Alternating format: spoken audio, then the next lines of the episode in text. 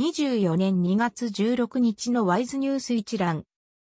台湾の経済ニュースが音声で聞ける耳よりワイズ。こちらではトップニュースとその他ニュースのタイトルをまとめてお届けします。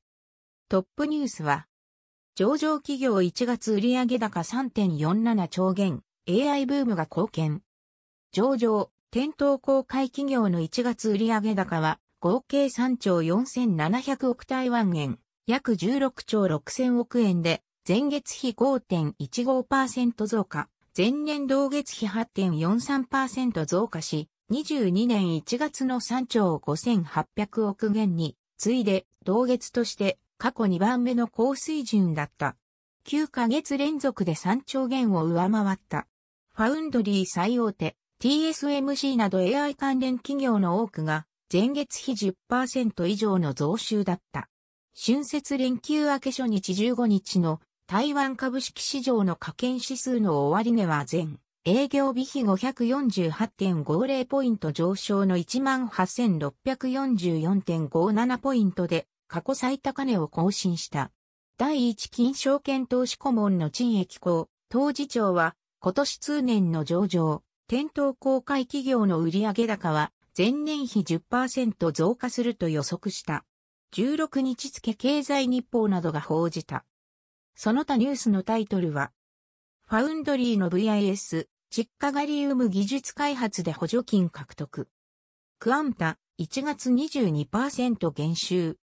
エーサー、AI 搭載パソコンに注力。和体記者の1月売上高、過去最高に。機械設備1月輸出額、1年半ぶり前年、上回る。統一企業の1月売上高、過去最高の586億元。セブンイレブンの統一長商、1月売上高が同月の過去最高。台北市の宿泊施設、春節連休は、客室稼働率80%も。レストラン最大手の王品集団、春節連休18%増収。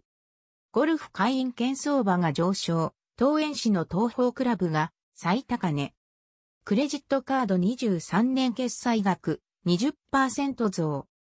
上場企業の時価総額過去最高の65.3兆元に。中華航空の1月売上高同月として過去最高。機内で出産、エバー航空の羽田線で。海運大手3社、1月揃って増収。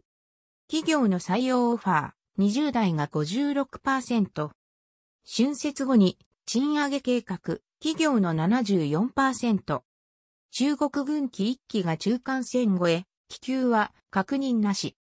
空港の呼吸器疾患検査、取りやめ。消防ロボット導入、行政員が11億元支援。難病 SMA 抱える、弁護士、陳春官氏が40歳で死去。以上ニュース全文は会員入会後にお聞きいただけます。購読、指読をご希望の方は、ワイズホームページからお申し込みいただけます。